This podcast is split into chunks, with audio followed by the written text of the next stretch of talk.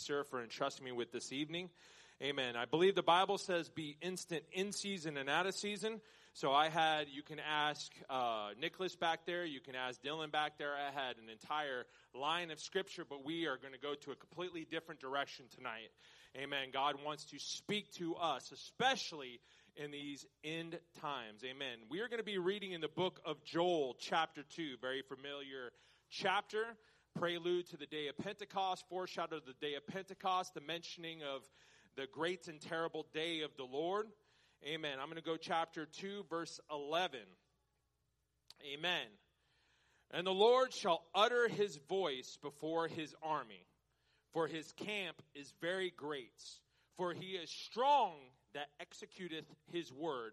For the day of the Lord is great and very terrible, and who can abide in it? Amen. Tonight, can we close our eyes and lift our hands to the Ancient of Days? Can we begin to lift our voice in these perilous times? Can we begin to lift our voice in these end times, desiring revival to come? Can we begin to lift our voice right now, sons and daughters of the Most High? Begin to lift your voice through your emotions. Begin to lift your voice through the day that you had and the thoughts that are going in your mind. Begin to lift your voice, apostolics. Lord God of Jacob, we thank you for your word and your truth. We thank you, God, that you never leave us nor forsake us. And God, we know that as things are transpiring in this world, God, you are preparing to bring your kingdom here. God, we know, God, that great exploits are going to transpire. God, you're going to demonstrate your wonders. And God, we are believing and claiming, oh God, the revival to come in Jesus' name. Can we give the Lord a hand clap of praise tonight? And can somebody give him a shout of praise in the house tonight? Amen. You may be seated. Now, Pastor, as we were uh, recollecting and, and reminiscing about the time that everybody laughed while you were preaching in Florida, I am proud to say, sir, I was not laughing. Amen. And so uh, I was the son in law saying, Go get, get it, sir. And I don't know what was happening, but laughter is good for the soul. Amen. And as I said tonight, I had a whole message laid out. It is plugged into the live stream scriptures, it was plugged into EasyWorship, but God wants to speak to his people tonight. Jesus was speaking to his apostles, the, uh, the apostles or the disciples, and the disciples were asking, Jesus, when are you coming back? This is in Matthew 24. And he said, Well, before I come back, all these things have to transpire. It has to be pestilence, which is sickness, disease, plagues. It's going to have to be famine, which is transpiring in the world today. It is going to have to be wars and rumors of wars. We know that that is a perpetual thing that is in the news, especially this week, as uh, Afghanistan has fallen to the Taliban once again. In a matter of days, with 20 years of investment, the Taliban has ro- rolled in. And now, more than likely, it will be a hotbed for terrorism. So we have a potential war and a rumor of war. These things are transpiring. We know that there's going to be a multitude of ungodliness that begins to rise up. But Jesus told his disciples, Now listen up, those that are following me, this is only the beginning of sorrows. This is the prelude to the tribulation and the great tribulation. This is the prelude to me coming and splitting the eastern sky and me establishing that kingdom. For me to come and establish the kingdom of God, these things have to happen. And we are living in those times. We are living through the COVID 19 wars and rumors of wars. We're living in a government that is incredibly secular and humanistic. We have, as Elder Phillips was talking about, Marxist ideology that is beginning to infiltrate the schools and even infiltrating the church. And we have to be aware. But now is the time time that we pray. Now is the time that we fast. Now is the time that we are not complacent. Because as we were talking about last time that I preached, the enemy is desiring our next generation, but he operates in our complacency. He operates in our sleep. Wake up out of slumber. If we are not careful, uh, the ease of Zion begins to infiltrate the church house if we are not careful. Now is not the time to be complacent for ourselves, for this church, and for our children and for our youth. Amen. Joel, which is believed to be written in the uh, post exilic period. That means after the destruction of the first temple, after the Ark of the Covenant was lost, after 70 years of exile in Babylon and Persia.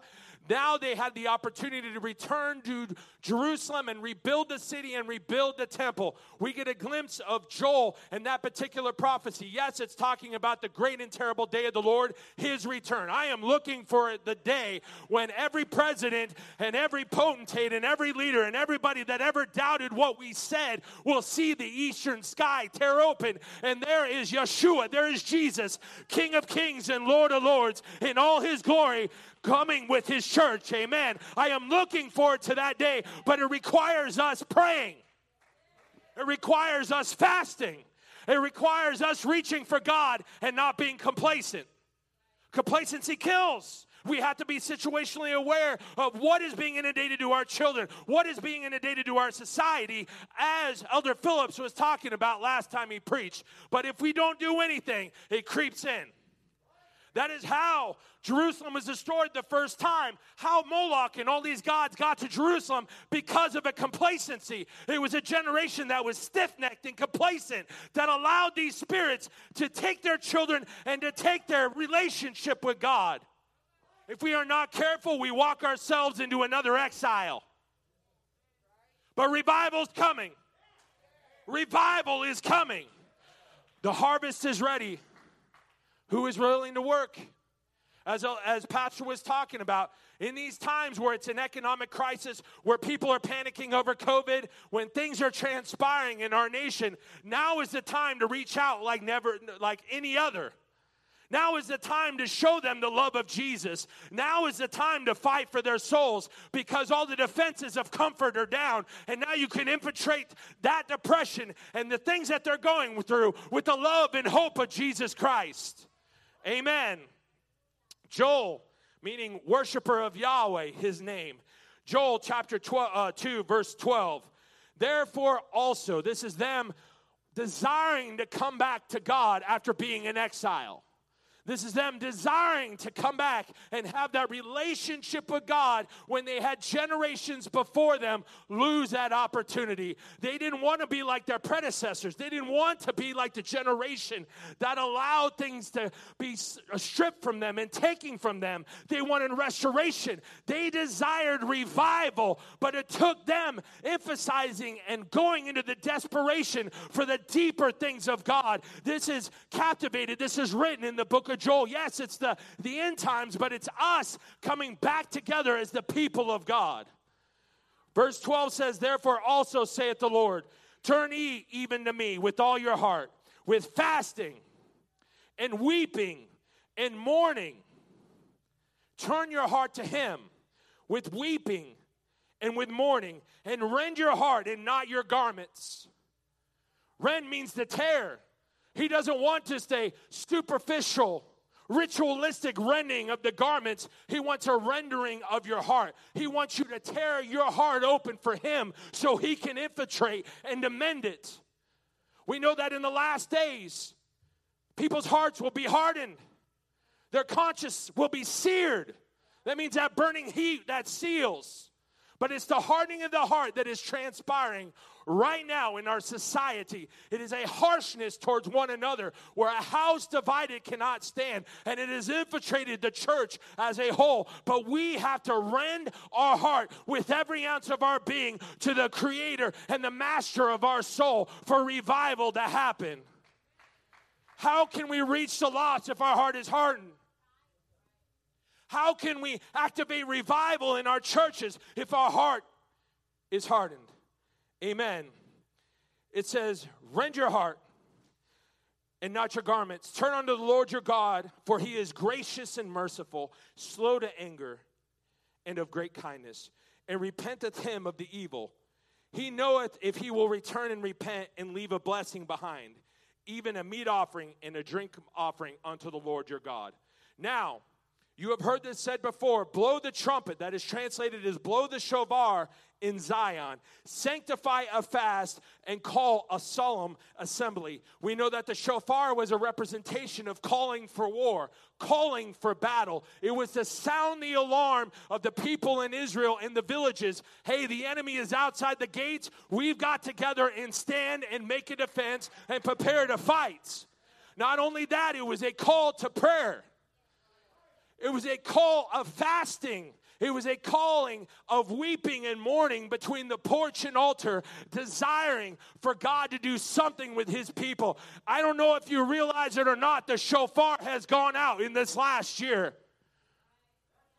that trumpet has been blown with his people. He is calling us together to pray and to fast like never before, to come together as an assembly. COVID 19 has tried to destroy that assembly. People falling into the virtual alone, thinking that they don't have to come together is the body of God. Satan has infiltrated the assembly, but we have made the determination that we will be an assembly that prays and fasts in these last times.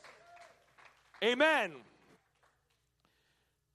it says, called the solemn assembly come together in desire. This is joel. This is after the precious temple of god was destroyed and they had a whole generation of 70 years that never knew the lord never had that experience never encountered his glory. We need to desire. We've got to be that generation that desires god more than what society is telling us it is. We have as apostolics have to come together and desire as the solemn assembly for the sake of our children, for the sake of our youth, and for the sake of the next generation, and for the sake of our community. We've got to be the solemn assembly willing to fight. Does anybody hear the trumpet tonight?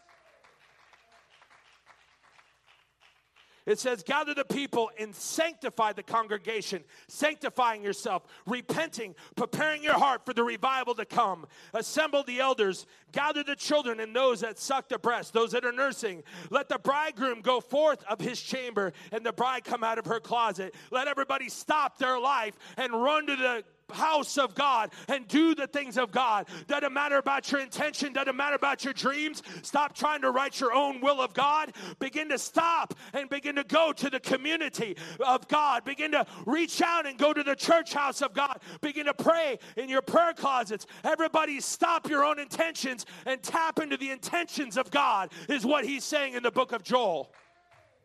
Even in the middle of your marriage, you've got to go. You've got to get to the assembly because God is ready to restore. Amen. One of my favorite. Let the priests, let the ministers of the Lord weep between the porch and the altar talking about that place between the brazen altar and the porch that led into the holy place. They wept between that place, desiring for Israel to be restored, desiring for the presence of God to restore in their land because they had a generation that forfeited it for 70 years. They are desiring for God to move in the community, but it was a people of God stopping their own intentions, stopping their selfishness, their selfless, their selfishness, and beginning to run to the things of God. And God is calling us to do that in our last days, in the middle of this pandemic, in the middle of wars and rumors of war, in the middle of postmodernism, in the middle of Marxism. God is calling us to make a stand and come together and pray. Amen.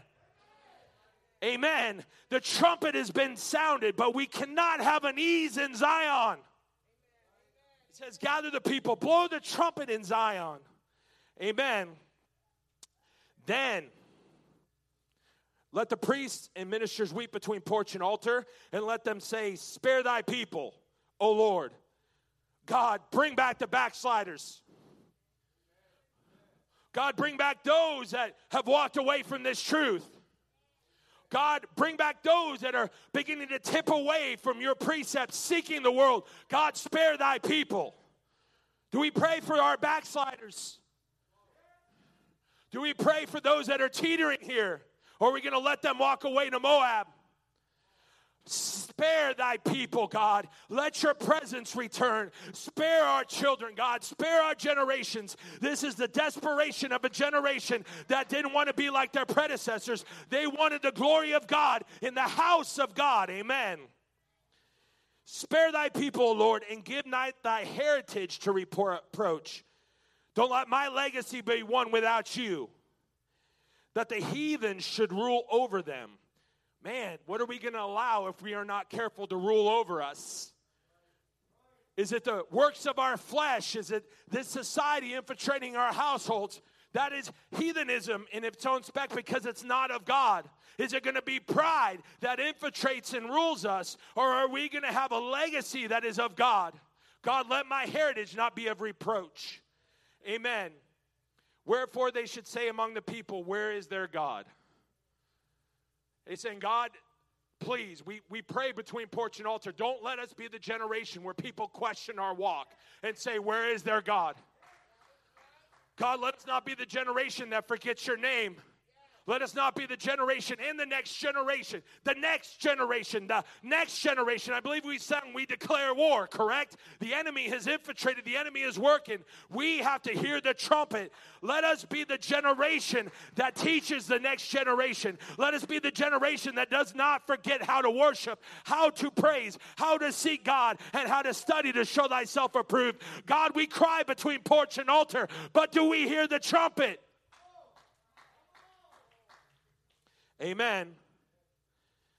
Man, I don't ever want anybody to say, Where is Brother John Brown's God? Because that was the generations before Joel. Amen. Then, as there is that crying, then the Lord will be jealous for his land and pity his people. Verse 25 of the second chapter of Joel. And I, talking about God, will restore to you the years the locust had eaten Man, many of us, there's been a locust in our lives, hasn't there? And we're talking those big grasshoppers that wipe out crop. What locust has infiltrated and consumed your joy, your peace, and your purpose these last couple years, these last couple months? Has it been swarms or just been a few? Because a few locusts, you given enough time, and it'll take out the crop that you've invested and grown. It'll eat away the fruit that was produced if you are not careful. But God said, I'm going to restore what the locust had eaten, what the cankerworm. Man, I'm telling you, I've got plenty of those cankerworms living in the peaches in my backyard. And it takes away because it's slow and it's tedious. And if you're not careful, if you don't go against it, it begins to tear away and to eat what was produced. Amen. And the caterpillar and the palm worm, same precept. My great army, which I have sent among you.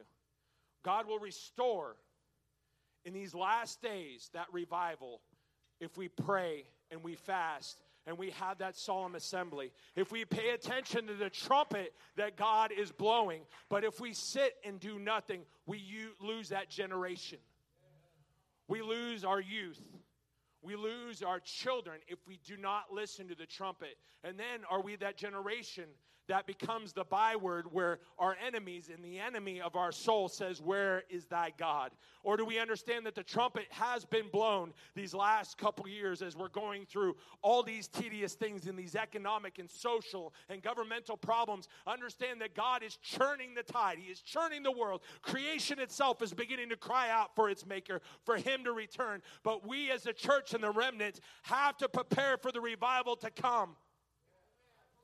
Are we willing to do something about the trumpet that was blown? Are we willing to come together as an assembly? Or are we going to have our heritage be of reproach? God is calling us here tonight in these last days to do something about it. God is calling us here tonight to begin to rise up and to gather together, and the priest and the ministers to wail between the porch and the altar for the sake of our children. I know I keep pounding on it, but that is the tactic of the enemy to consume our generation. But are we going to gather? God is calling us to gather here tonight and in this moment forward for the revival Pastor was talking about because they will be coming. I heard a, an army chaplain that said it perfectly uh, a couple months ago. He said that I have to ensure that I am filled because I pour the overflow out to the lost. But if I am empty, I have nothing to offer to the lost. Amen. It is us here tonight that God is calling. It is a solemn assembly he wants us to pray and to fast and to wail and to begin to seek his face like never before for the sake of our generation to come, for the sake of our children. I'm going to say it again for the sake of this church. Amen. Can we stand to our feet tonight and can we begin to clap our hands? God, wake us out of sleep. God, bring the ease out of Zion. Oh God, let us gather together between porch and altar. They prayed, they wailed, they shout, and then the glory glory of God return to the house of God. Begin to lift your voice, children of the Most High. Shout with a voice of triumph. Amen. Put your hands together, magnify the King.